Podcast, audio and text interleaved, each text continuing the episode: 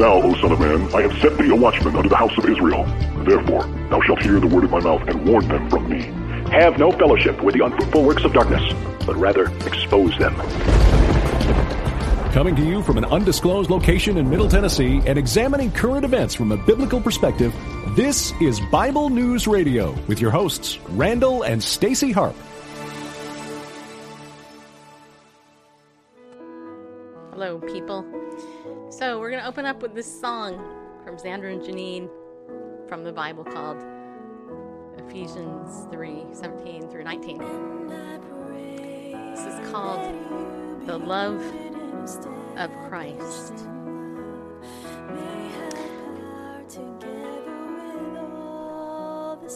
And tonight, that's what we're going to talk about a little bit.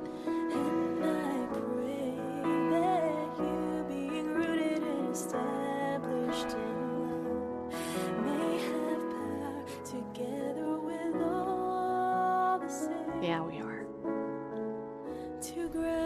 how wide and Long and high and deep is the love of Christ.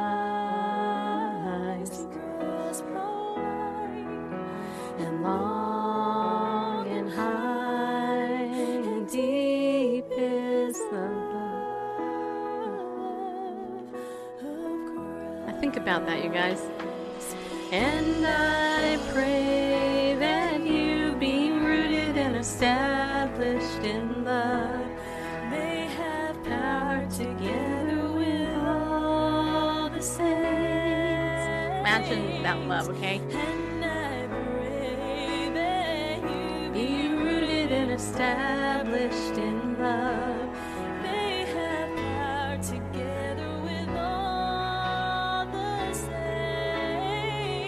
to grasp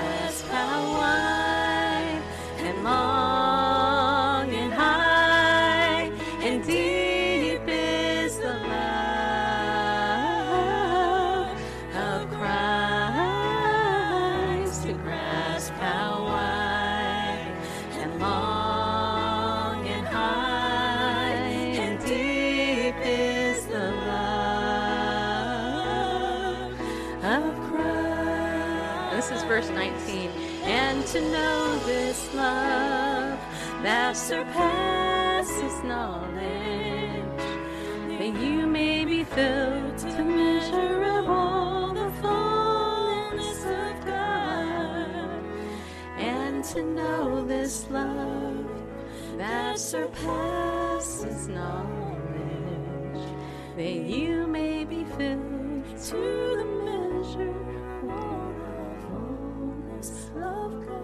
By the way, this is the NIV version in case you're curious.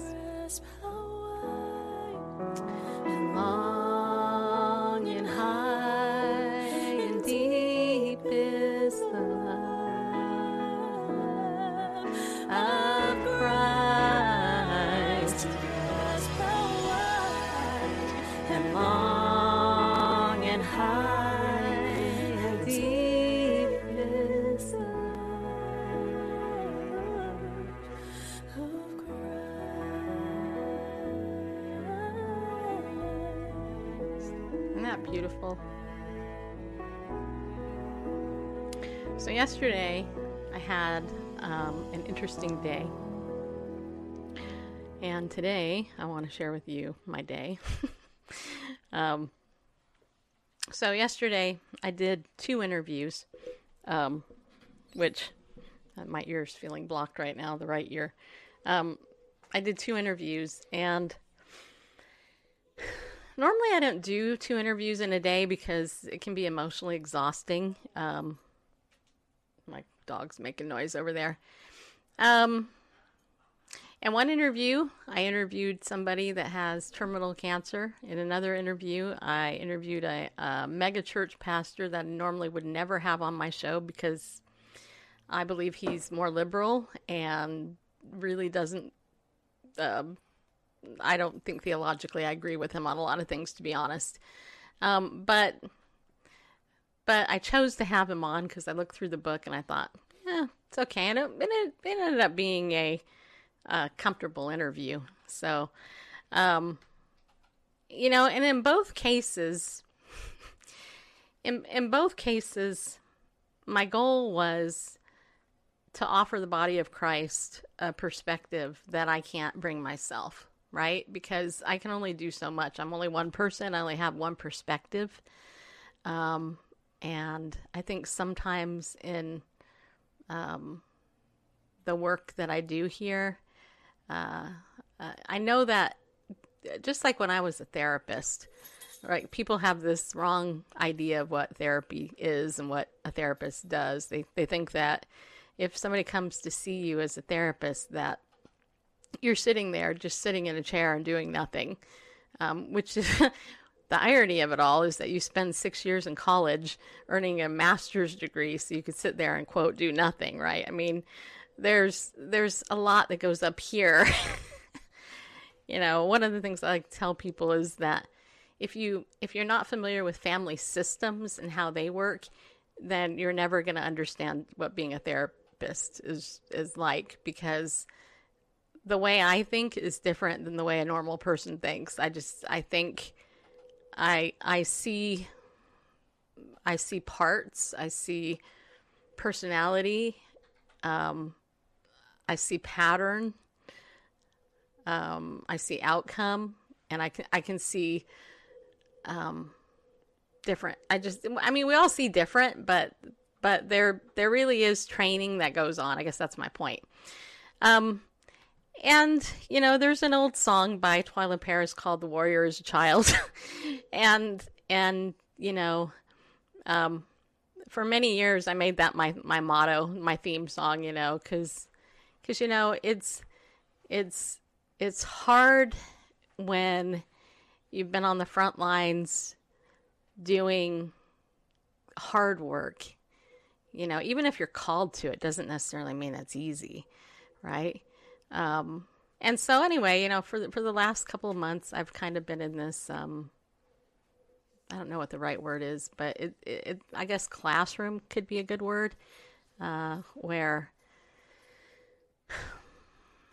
where Jesus has shown me some stuff. Like, you know, he's showing me um, what biblical biblical community is, what friendship is, um, what his word says, and, and even a greater depth of how much he can heal you.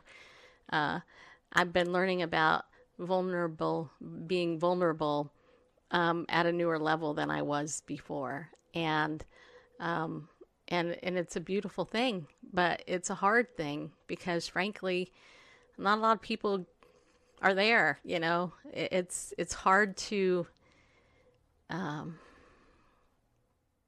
you know, a lot of people he- are here, and when you go here, it's harder for people because they don't want to go there. And so yesterday, when I was talking about cancer with uh, Krista Malley, one of the things that I did, which was completely out of my comfort zone, was I talked about death and I talked about what it, what it was like to be in that situation and to think about like how you want to die, you know. Um, you know, and she talked about how somebody in her position wants to be asked questions and some of the questions that I asked upset some people um, because it was the elephant in the room. Nobody wants to look at the elephant that's there in the room. And honestly, the interviewer didn't want to look at that either because who wants to look at that? Nobody wants to look at that because it's not comfortable. You know, it's it's hard to be real in in a situation where you wish this wasn't reality, right? And you know, so that got me thinking. It got me thinking about Christ and the parallel that we have as believers in a culture that's apathetic, in a church culture that's apathetic, where you know, we can discuss the death, the burial, the resurrection of Jesus, and we're just like, oh, whatever. Yeah, that Jesus story, we've heard it a million times, you know. But let me ask you something. If you were there if you were in the audience if you were Mary, his mother, and you were there watching your son be crucified, who was the spotless Lamb of God that takes away the sins of the world. If you were there at the cross watching an innocent man be put to death for crimes he didn't commit, but because he decided to lay down his life for you, wouldn't you want to talk about it afterwards? Do you not think that Mary and John and Peter and all these guys had conversations about this afterwards? Or do you think they just went on with their life like, oh, nothing happened there? Nobody, you know. No, they all talked about it, right? They all talked about it. And yet, in our culture, um, you know it's acceptable? What's acceptable, and I'm talking the church, okay? So hear me on this. What is acceptable is going to a bar and getting a glass of wine or a couple beers, slamming those down after church or maybe during church or after, you know, um, a thing. What's acceptable is going and turning on Netflix and watching, you know, um, what do they call it, binge or whatever. You know, you're you're you're you're you you escape into some show that has nothing to do with reality whatsoever. You know, it's acceptable to medicate and to um, be in a, to, to try to comfort yourself in a in a different way then then then actually go to the real source of comfort and the real source of pain right? You know so i was i was thinking about um that that famous now teddy roosevelt quote that brene brown brought out in her book and i want to read it um, because I think it really does pertain to this, and then another thing, and then I know Randall wants to say some, but um, but we he this is titled "The Man in the Arena," and it says, "It is not the critic who counts, not the man who points out how the strong man stumbles, or where the doer of deeds could have done them better. The credit belongs to the man who is actually in." the arena, whose face is marred by dust and sweat and blood, who strives valiantly, who errs and comes short again and again because there is no effort without error and shortcoming, but who does actually strive to do the deeds, who knows great enthusiasms the great devotions, who spends himself in a worthy cause, who at the best knows in the end the triumph of high achievement, and who at the worst, if he fails, at least he fails while daring greatly, so that his place shall never be with those cold and timid souls who neither know victory nor defeat. Teddy Roosevelt.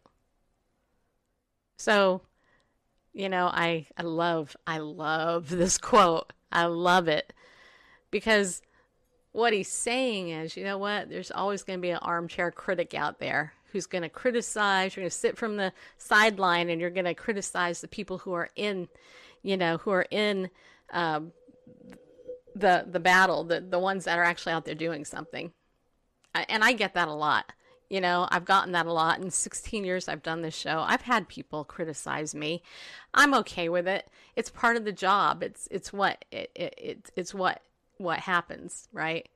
And my purpose in this show isn't to create controversy. My purpose in this program is to build the church up, to exhort the body, and to equip you with a tool primarily from the Word of God that can strengthen you in your inner man, that will give you the courage to go out and speak to a culture that needs Christ. You know, we need Jesus, you guys. Last night, when I was talking to Pastor uh, Brady Boyd, it was very interesting to me. Um, you know, here, here's a guy talking about extravagant uh, extravagance and giving to the poor and all this other stuff. But at the end of the interview, if you go back and look at it, um, you know, I'm telling him about this whole thing, God time together, getting to bed, getting together with other believers, and just reading God's word together, and then talking about it. His his countenance changed. You can go watch it. His countenance got sad. His eyes teared up. This is a senior pastor of a mega church that has six campuses. And I thought to myself, as I'm saying this to this guy, why doesn't he do this, something like this with his church? I thought to myself, are you part of the rich man that's hard to enter the kingdom of God because you're so concerned with this over here? Are you like Martha, who God adored, by the way? But are you so worried over here doing all this stuff? Or are you more like Mary, who's sitting down at the feet of Christ and doing what's best, what Jesus called, you know, the better thing? Um, people are hurting. People are dying. People are dealing with stuff privately that they don't want to talk about. And, um, you know, suicide is at a all time high. Bankruptcy, financial problems, anger in the home, all types of addiction. But you know, it's not lacking is the love of God. The love of God never lacks. And here I have been, you know, it's interesting. I've been studying the book of Judges and the book of Revelation, two super light books. Um, and in the book of Judges, you know, you know, it's interesting that you know, I'm, um, and I'm not going to teach it because I don't, I'm not that smart, but, but I will say that you know, there's a, a cycle of sin, right? That that that you know, the people, uh, you know, they they they they wanted a king or whatever, and then they get a king and they're being ruled over and then you know the king dies and then they fall into sin and they they serve idols and and then god and then they cry out and then eventually god gives them another deliverer. It's like the cycle of abuse you know it's just a spiritual issue. Um and and it's funny because that's that's totally us. That's how that's how we are. That's i mean we're human beings right? But gideon i love gideon. Although I, I have some concerns about him after learning more about him but the thing with Gideon that you know, uh, we I was I was in Pam's class today, and she asked, "What's something that you've been learning in this book that you're you're applying?" And and my answer was that Gideon's relationship initially in that that we see in Judges is you know God refers to him as a valiant warrior, and he's like, "No, I'm not." Short cliff note version. I'm no, I'm not. in fact, I'm a big chicken, and I actually uh, yeah, you're going to tell me I'm doing this, but just so you know, uh, I'm not really secure you really want me to, so go ahead and give me a sign. and he was creative. He came up with a good one, with, with a couple of good ones. You know, hey, make the fleece wet. Okay, and then now make the ground wet and the, fee- the fleece dry. and the thing, the thing about that that cracks me up is number one, I'm curious how he got that idea. Aside from that, but the thing that stood out to me is the Lord in there. God knew Gideon so well that he humored him. He was very kind to him. And and the interesting thing to me too, the other thing that, that came to my mind about it was that in the New Testament, Jesus he rebuked the Pharisees when, you know, all they did was ask for a sign. You know, you're a wicked and perverse generation. A wicked and perverse generation asks for a sign, and yet with Gideon, you know, um, Gideon's like, ah, "Give me a sign. Here it is." And the Lord's like, "Okay, Gideon, here I'm going to do this for you." And and he does, and it just shows you how good God is, how well He knows us. He knows you inside and out. He knows how many hairs are on your head. He knows your thoughts from afar. He knows when you get up, when you go down. You know, he, he, he, he knows the word before it's even on your tongue. He knows it all, right? But we as believers don't believe that. We don't believe that God really knows that because if we did, we probably wouldn't do most of the stuff that we do. And then, so I'm studying Judges, but I'm also studying the book of Revelation. And this past week, I, I um, really took apart Revelation chapter 3. And, and the and and in particular the church of Laodicea and you know biblical scholars believe that the church of Laodicea started probably around 1900 and so here we are 2020 it's approximately what 120 years something like that 1900? 1900 to 2020 is like 120 years, right? Yeah, that's what most church scholars say, bareface. I looked it up. I'm I'm sorry, I'm confused. Yeah, so so what are you confused about? So you're saying the the Church of Laodicea started in 1900? No, I'm saying the church age. The, Church age. Okay, I'm Okay, sorry. yeah, the the, The church yeah, the church age.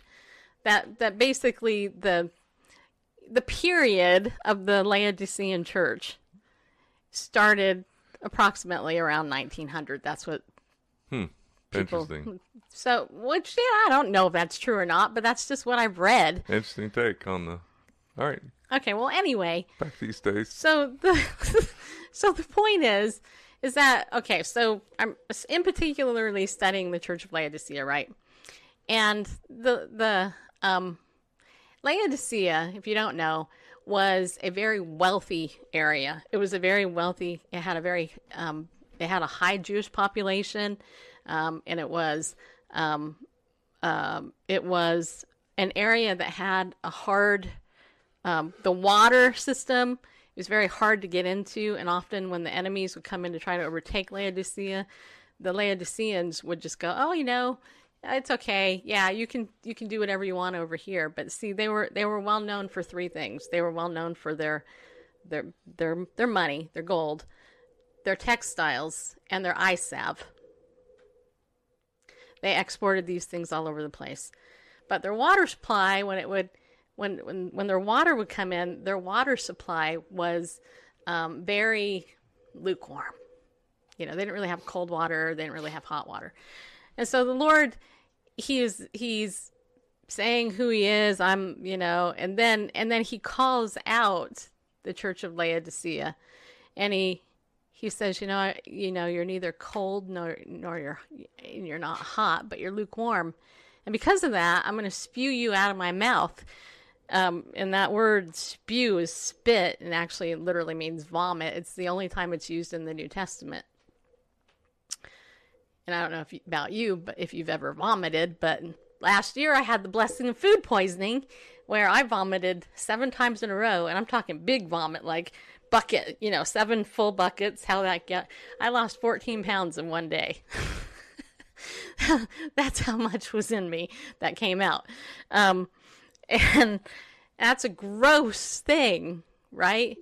And if you look at the word cold and you look at the word hot, in the Greek there, the the word cold um, indicates chilly, um, and the the spiritual overlay implication was that that they had lost the fear of the Lord and the desire for holiness and the pursuit of holiness. They didn't care.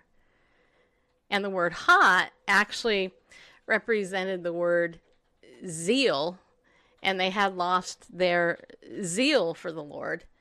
And, you know, and so because of this, the Lord basically said, you know what? Because of this, I'm going to spew you out of my mouth. Well, he goes on and he talks about um, how the church of Laodicea thinks that they're all that a bag of chips, that they're wealthy and all that, and they don't need anything. And I don't know about you, but it's interesting to me, having written about Christian persecution for a decade almost, um, studied it for 15 years at least, um, that the American church, by and large, and, and also the, the church all over the place, really, but let's say America because I live here. You know, we are we in need? Are we in want of food or anything? No. Are are we going and having worship services in caves in the underground church yet? No. In fact, church attendance has dropped during COVID. Uh,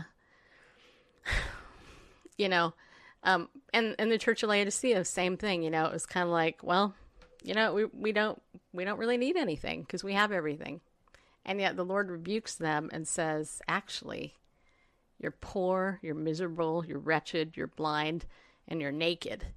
I believe that's the five things he said. I'm doing this from memory. And and I looked at every word. I, I mean, I, I literally looked up every Greek word in this passage, and and basically the word naked there, um, he basically was telling them that they're they're essentially wearing underwear. And so he tells the church of Laodicea, you need to go and you need to buy clothes and put them on. You need to buy them from me, though. You need to buy, um, you need to get your gold from me. You need to get your clothing from me. And you need to buy eye salve so that you can see. And that's interesting and it's beautiful because those were the three things that the Laodiceans were known to export around the world. And then the famous passage in Rome in, in Revelation chapter 3 verse 20 where then the Lord says, Behold, I stand at the door and knock. If anyone hear my voice and open the door, then I will come in and sup with him. And that's the condensed version, but it's basically the version. Um, and it was just, it's a picture of Jesus saying, Hey, church, here you are at church, you're in church, but I'm over here on the outside. I'm not here, I'm not in your midst. I am not in here. But if anyone hears my voice and lets me in, I'll come in and sup with him. And the word sup there really has to do it has to do with the evening meal that which in the in the Jewish culture that was the most intimate meal. And and one commentator I read said that, that it had to do with um uh almost uh the meal before intercourse. You know that it was that it was that intimate that they he wants to come and dine and be with you and and love you and you know have that intimacy with you and then the chapter ends by saying he who has an ear let him hear what the spirit is saying to the churches so i've been thinking a lot about that and i've been thinking about the apathy in the body of Christ that I would say is big. But I also want to draw your attention to the fact that there is a remnant out there. There are a remnant of believers who are not about the gold. They're not about the linen. They're not about the, the eye products. They're, they're not about what I refer to as consumer culture church business Christianity is all about. They're not about the the trappings of what we perceive Christianity to be about. They're really about the Father's business. They're really about, you know, being in the Word of God, applying the Word of God, having the Word of God come in and change your life. And that's that to me is the mark of a mature believer when you can talk to a fellow believer and you can say, first of all, where are you reading God's word? What is he teaching you and how are you applying it? How I mean, how is this changing you? You know, you can you know, an unbeliever can read the Bible and it won't do anything for them because they don't have the Holy Spirit to comprehend it, convict them, and all that. But as a believer, you have the author of the book residing within you who's going, hey, come here. I want to show you something really cool. Check this out. You know how, like, like for me, one of the the verses that um I um I uh I adored when I was first saved was, and I don't know the actual place, but you know I always felt forsaken by my mom and my dad.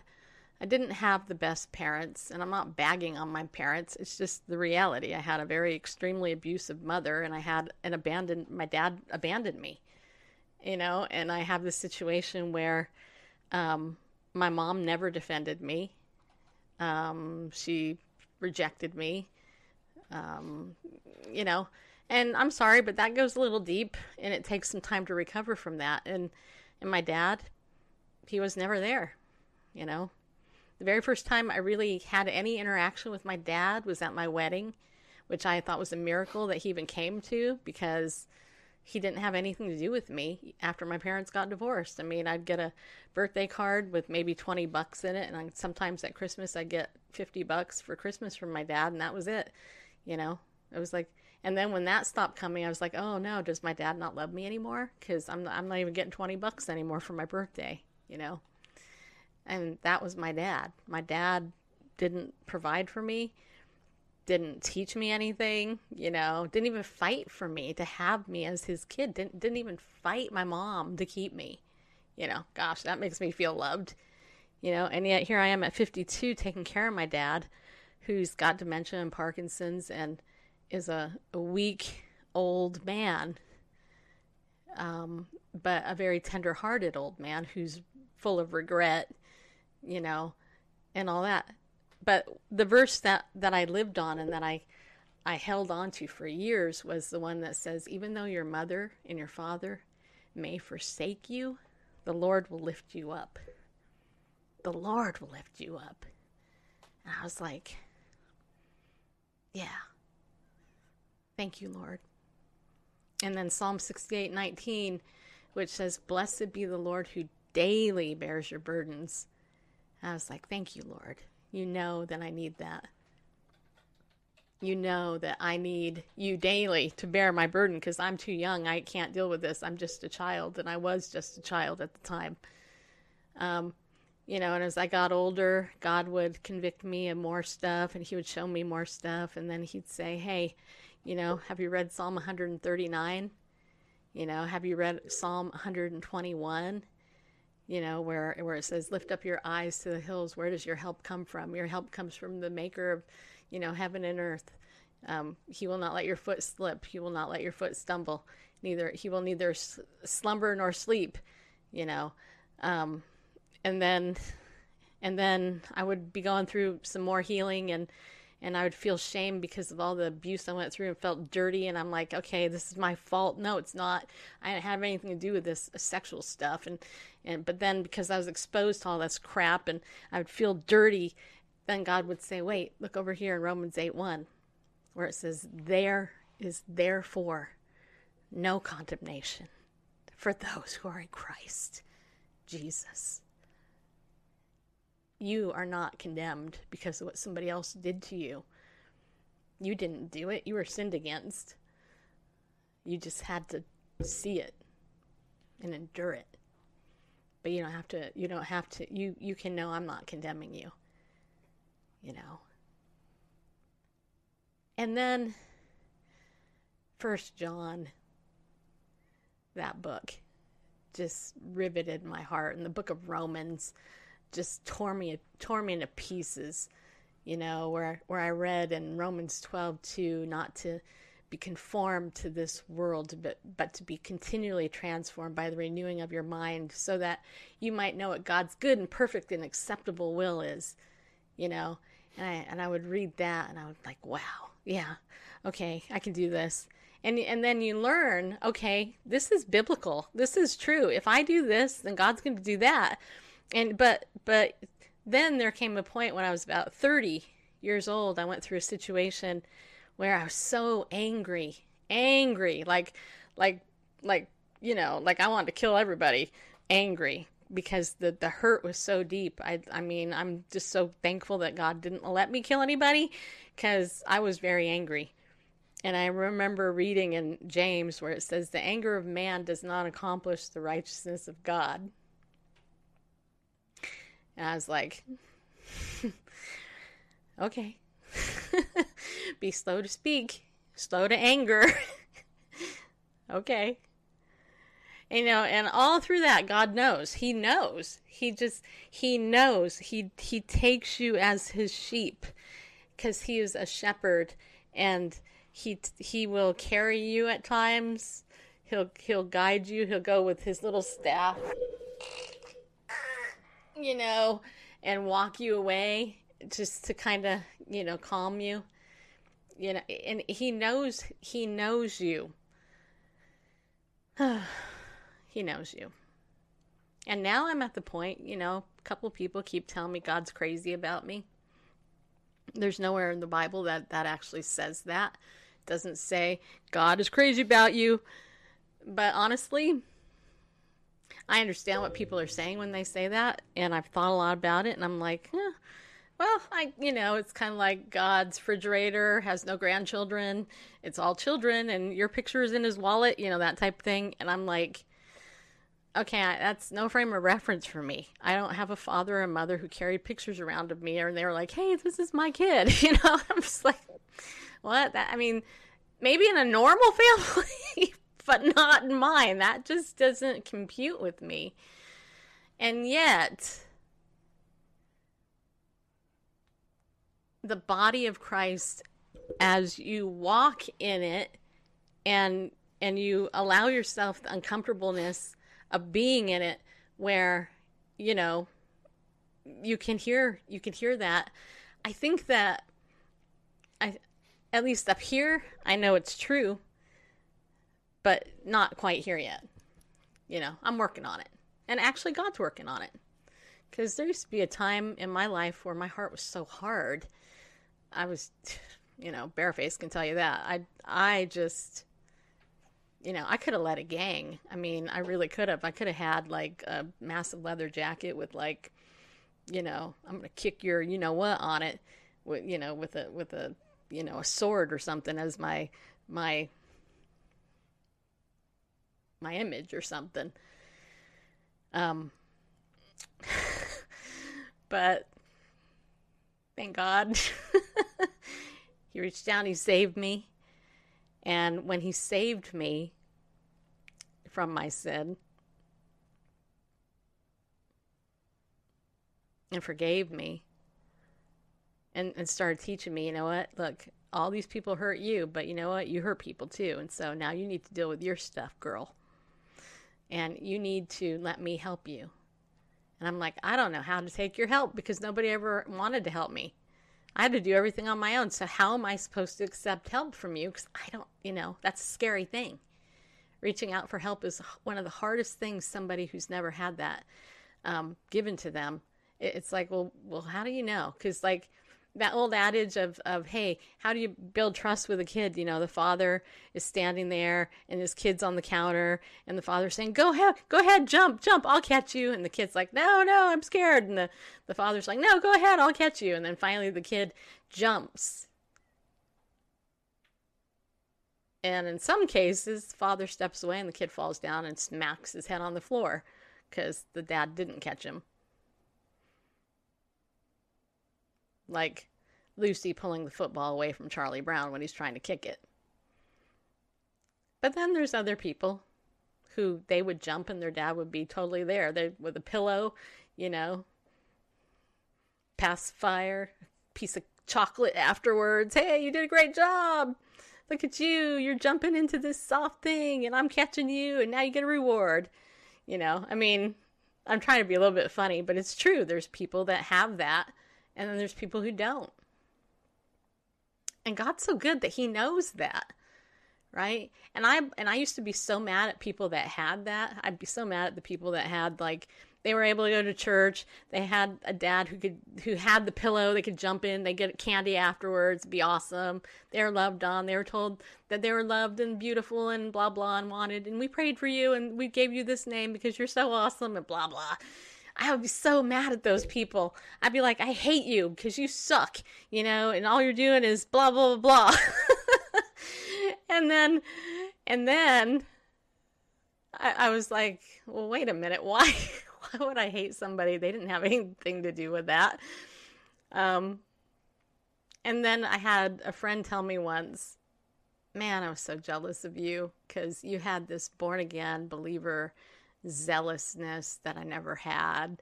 And I wished I had it because I've never had that experience. I don't know what that radical change is. I don't know what it's like to find a million dollars and want to tell everybody about it.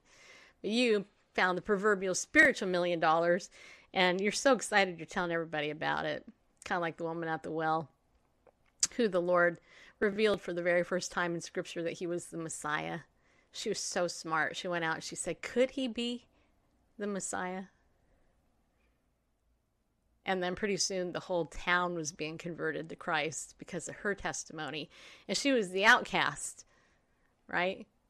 She had five husbands, and the one she was with then wasn't her husband either. And yet the Lord said to her, Go and sin no more.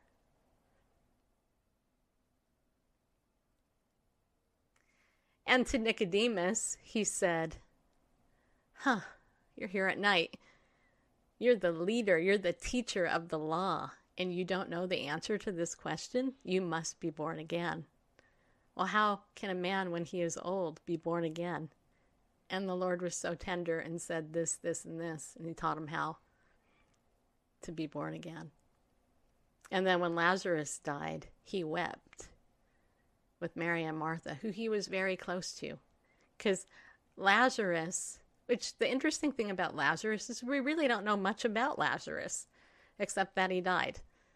And um, yeah, he's he's mentioned a few times. I think it's a couple different Lazaruses, but he was very close to Mary and Martha, and the love of Christ when he wept for for Lazarus when he died, he saw the overwhelming grief of Mary and Martha and the disciples, and the Bible says in John that he wept. Jesus wept. He wept. I mean, think about it the God of the universe incarnate creates a human being who dies, and then he wept.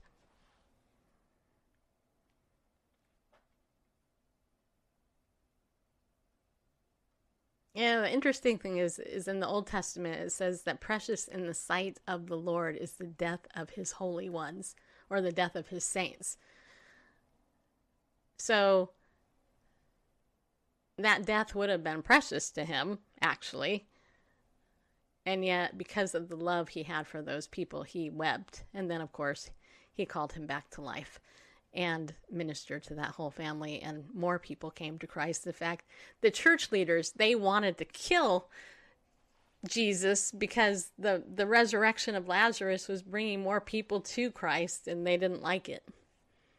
So, what is my point in all this? Because I feel like I'm giving a, another heart to heart talk, but whatever my point is is that the Lord knows you, he loves you.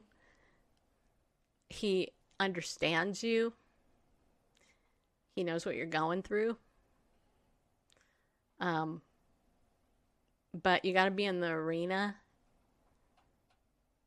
You got to be making disciples. You got to be in the word, you got to be in prayer. And you got to realize that there's an enemy of your soul who wants to take you down and eat you eat you for lunch. You know, sometimes those attacks or the hurt that comes to you is going to come from the body of Christ. And it's not because they hate you, it's just because they're where they're at in their own pain. You know, my mom died of cancer 18 years ago. 18 years ago. I was in my early 30s. And um, I, I, had just started graduate school to be a therapist. And I had just gotten to the point where I was like, yay, my life is great. This is perfect, blah, blah. And then, and then that.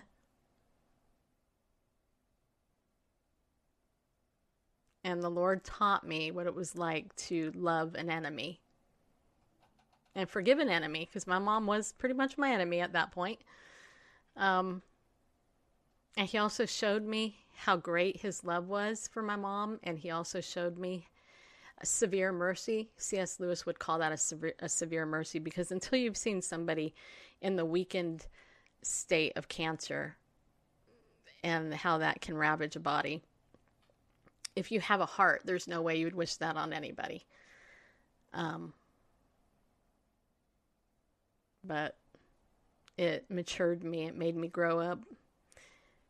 It um, made me hate death. And let's just get real, you know, death that's death sucks. We all hate it. The wages of sin is death. And sometimes our church doesn't talk about it. We don't talk about, hey, you know, all have sinned and fallen short of the glory of God, and and everybody needs to be forgiven of their their sin. But the wages of sin is death, and Christ paid that for us so that we don't have to. Yet we live in a world that glorifies death everywhere you, you turn. If you turn on any media, any gun vi- fighting, violence, you know, all that stuff, that's death. Right? I mean, we are we are living in a world that's hard to live in without being tempted by the uh, the word, the flesh, and the devil. You know, I mean, it's all around us. And it's all the more reason to do what Micah 6 8 says to walk humbly with your God because you you can't do it. You cannot live it alone and you can't do it. You can't do it, you guys. You just can't do it. So I want to encourage you that in the body of Christ you're not alone unless you choose to be. That you need to get into the battle And if people are, armchair critics, you just ignore them. You know? Because I'm going to tell you something. I know what it's like to be that hardened person that's angry and wants to fight. But I also know what it's like to be that vulnerable person that's broken and that's been loved. Um, and maybe it's because I'm middle aged or something. I don't know. But I choose the latter. It's uncomfortable to hurt and to love and to be vulnerable, but it's worth it. Uh, you know, I was talking to Pam, and you know, one of the things that that we we were talking about um, was that nobody was. We're, you're taught in, in in therapy people teach you that to comfort yourself. You got to learn to comfort yourself. Well, the reality is the scripture never tells you to comfort yourself. If it does, show it to me because I've never found it. But it says to comfort one another with the comfort with which you've been comforted.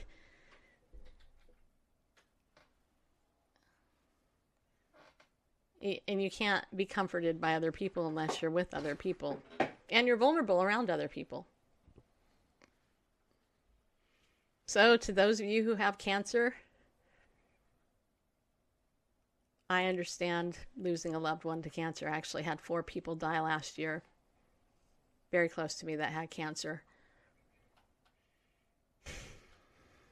My mom died of cancer. My life personally was changed by cancer. Maybe suicide is your issue. Maybe you know somebody who committed suicide. Maybe you can come alongside somebody who experienced that, you know, because you understand the comfort with, with what you've been comforted because you lost somebody to suicide. Maybe alcoholism is it. Maybe pornography addiction is it. I have a dear friend who um, struggles with that. Actually, a couple, couple guy friends um, and they're some of the most godly people I know because they've been able to come alongside others that deal with that temptation, you know. So, um, dare greatly, love passionately. Let the Lord heal you and use you for his glory. And I guarantee you it'll it'll be it'll be the sweetest thing that you can you can deal with ever in your whole life.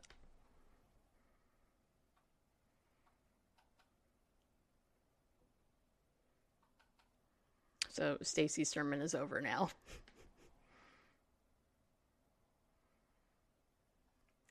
so if Randall wants to come on screen, he can come on screen. I'm I'm sorry.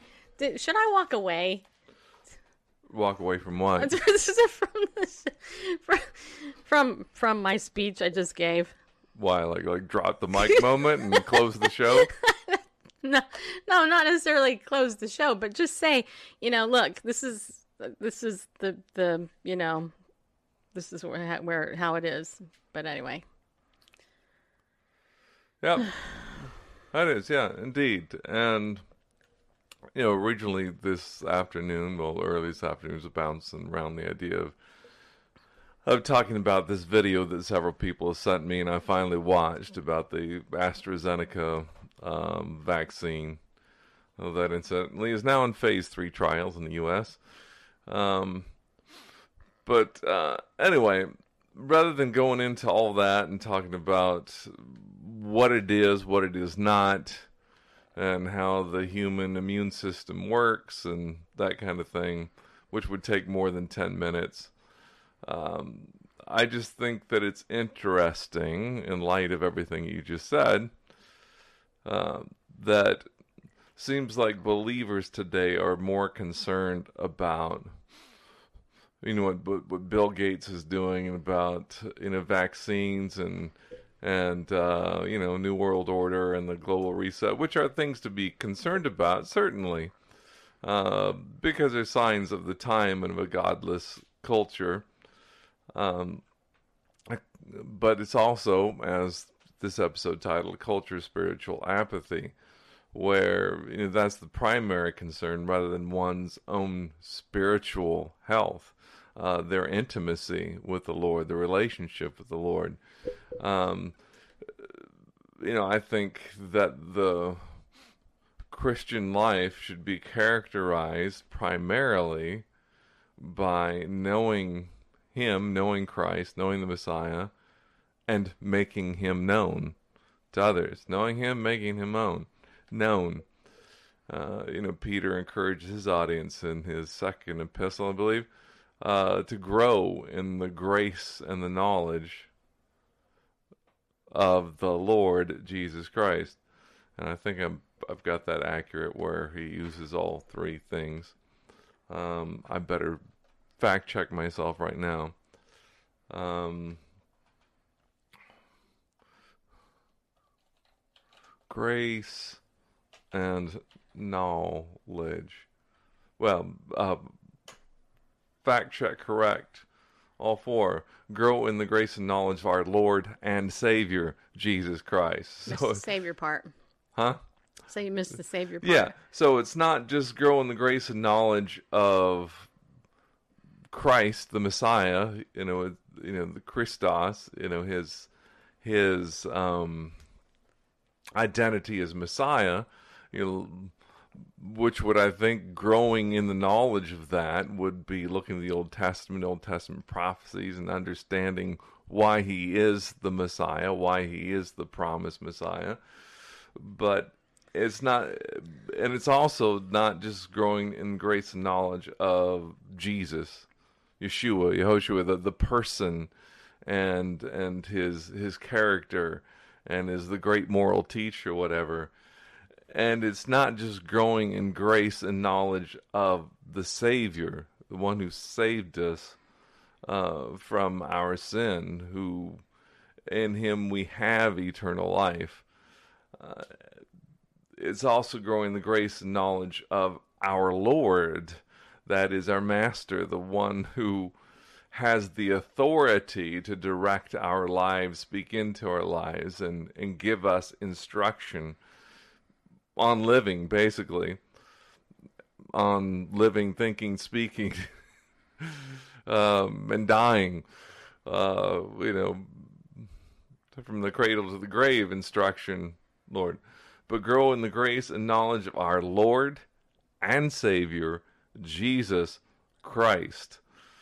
Um, that's pretty comprehensive as I read it um, that growing in grace and knowledge isn't just a single facet of you know just, um, you know that all are important. Knowledge of the scriptures knowledge of the, the person um, and and knowledge of what it means to be saved and and knowledge of his lordship his his authority over our lives and we're to grow in the grace and and and grace is important in all of those all of those facets of the Lord. We need to grow in grace as we understand uh, that we're saved by grace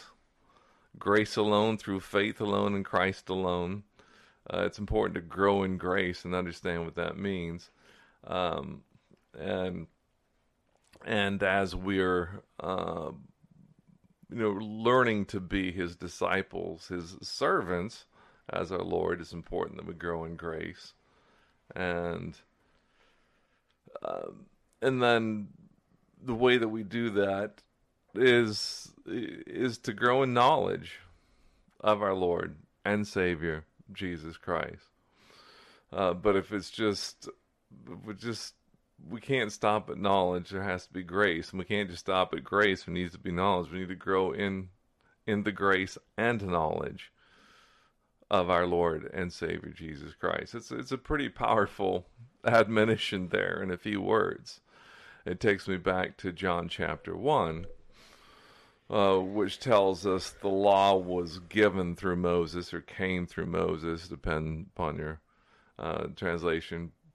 But grace and truth uh, came to us by Jesus the Christ. Um, it's it's grace and truth. They've got to they've got to go together. Grace and knowledge go together. Um, if it's just grace, it ends up being hyper grace, and we've seen the fallout of that in Christendom, and continue to see the fallout of that, the hyper grace movement, where you know, yeah, do everything you want because By the way, can we can we say hi to some people? certainly I'm sure that we can't So my sisters, Tracy and um, Mia, over on YouTube. they're on YouTube. So you guys, you know I love you guys. Yeah, I do. And then on Periscope we have Oddvar and um, Evangelist Wilson. We have over there, and I still think Aardvark Oddvar. Sorry, buddy. It just I just don't know what it is. It, it just got that forever in my head. Yeah, I do. Um, but I don't. I can't see any comments on Periscope, so I'm sorry. I don't know why Periscope won't let me see comments anymore. It's, Well, I'm seeing them monitoring the broadcast. uh, really? Yeah, Are there comments? yeah. Okay, good. Well, Uh, but at the beginning of the hour, Marlene and a bunch of numbers, a bunch of digits, I should say, to be accurate. The blessings. Uh, Ren Ben Zen said, "God know, God's know and see all." And then uh, Mamet deal whatever said Merhiba or whatever that is. Um, and Dr. Eggnog asked, Is this a Bible study? To which I replied, More of a Bible encouragement.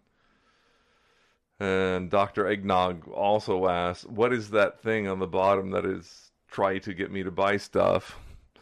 To which I replied, Known in broadcasting as a crawler or a ticker. And then QT Lady asks, Is Vicky Fitch okay? oh. Well, you know, I mean, is she still in the chat room? I don't know. Uh, seven minutes ago was that question. So Well, I um, um, also Jerry Herb over on uh, Facebook, as Facebook, well. yes. And Jerry's has not been feeling good this week, so we've Mm. been praying for you um, as well. Uh, I don't about Vicky. Um, Do you know? I mean, I don't know. I um, I what I can tell you is that that I don't know. Yeah. I don't know. Vicky, um, I love Vicky. I will always love Vicky. Vicky impacted my life in a very important way. Um, but with Vicky, your relationship goes one way, and um, if it's not all about her, you're not going to have a relationship with her. So, Just not very communicative. yeah. No, it's all about Vicky if you're in a relationship with Vicky, and that's the truth. And uh, a lot of people tried to warn me, and and I didn't listen for a long time, and then I got smart this year and just walked away. So um, it's it's um, it's sad. I hope she's okay. I pray for her every day. Um, so that's all I know. Well, we're an hour out, and, Yeah. and so one of us has to retrieve some groceries. Yes, they they're ready. So I will say um, that that you know sometimes God puts you in a classroom to teach you things that He has to teach you, and sometimes you walk through life with some people and. He tells you, okay, here's the baton. Now it's time for you to go some and walk with some other people and help them out, encourage one another. Um, so I, I hope Vicky is okay because I love her. Uh, but when I send her messages, she doesn't answer them, and um, you know, it's it is what it is. I don't I don't know. I would guess not, to be honest with you. Knowing her the way I know her, I would say she's probably not okay, and I would encourage you to pray for her because um, knowing her the way that I know her, uh, I would, I would say there's probably something serious going on that we don't know about. That's my gut, and she doesn't want anybody to help her out with it. So, you can't you can't help somebody who doesn't want your help. Um, and as a classic codependent, one of the hardest things for me to ever do is walk away and say, "Okay, you don't want my help. You didn't ask for it. I'm not going to give it to you. I don't. It's not my business. You didn't ask for my help. It is what it is, you know. And you know, it's sad. I, I read something this week, and I'll end it this way. I read something this week. It was in one of my memories on Facebook um, that when somebody rejects your love for them, uh, it hurts. You know, and I know for me, when I love somebody, I might not love perfectly, but I love with my heart deeply. Um, you know, and I thought for a while, you know what? I'm not going to tell anybody I love them anymore. not going to do it. Screw it. You know, I mean, I got I got to that point uh, in part because of Vicky. To be honest, I was like so hurt by her that it's like, you know what? I give up. So, you know what? Because of her, I'm not going to love anybody anymore. I'm not going to ever say anything nice. I'm not going to get attached. I'm not going to do anything. But you know what I realized after stepping away and out of the toxic relationship that was? I realized that um, there's just some people that can't accept it. They're not there. It's not my fault. I spent a lot of time in my own therapy dealing with my stuff. And if somebody isn't healthy enough to deal with you and they're trying to make it all like you're the horrible one, it's like, forget that. I'm done with that game. That's not going to help anybody. So, um, I started praying that the Lord would give me godly Christian friends who are walking close with the Lord, not playing games with God. There's a difference. And um, he he did. He opened that door and surrounded me with some mature believers who who actually can admit if they have sin in their life and you know they're not making it all about them all the time and they're making it about Christ. And so that's my counsel. My counsel would be get in relationships with people who are making much of Christ and not much of themselves. And when you do that, you're going to grow. And then you're going to go, oh, my heart's soft again. I love people again. Because you know what? There's people that care about me and they love me back. Because I can tell you what, when, when, I, when I love somebody and I tell them I love them and they don't tell me they love me back, I'm okay with that because I don't want somebody to fake love me. But when they actually say, yeah, they love me back, it's like, okay, good. This is a two way relationship. It's not just one way. And that's what I tell people. If you're in a relationship and somebody never asks you how you are, get out of that relationship. I mean, cuz that's that's toxic. You I mean, why would you want to be in a relationship with somebody who doesn't give a crap about how you are? you know not even the formal hey how you doing i don't know how you doing if they can't even ask you that then walk away it's like nope you know god doesn't require us to be abused you know. Um, and uh, and I, for one, am not putting up with it anymore. I will not be abused by anybody anymore. And I will do my best to work through things with you, to talk to you about it.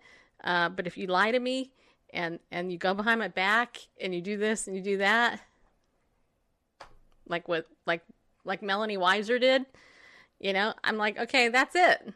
I draw the line. You know what? I can tell you this: if you're a friend of mine, you tr- you treat me with respect and you love me, and you can admit when you've done something wrong, and you can admit when you've hurt me, then you'll have me as a friend forever.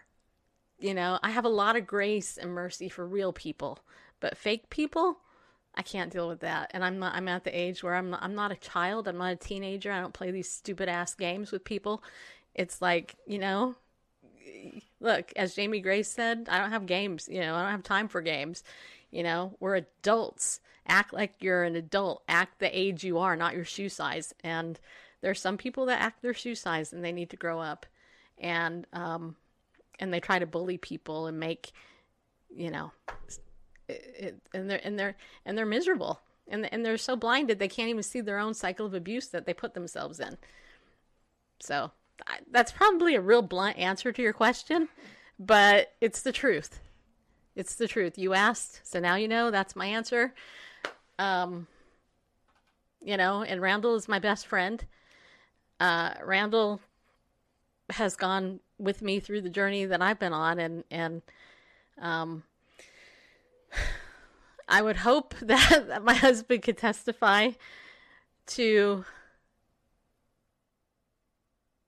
you know what I'm saying. You know what I mean?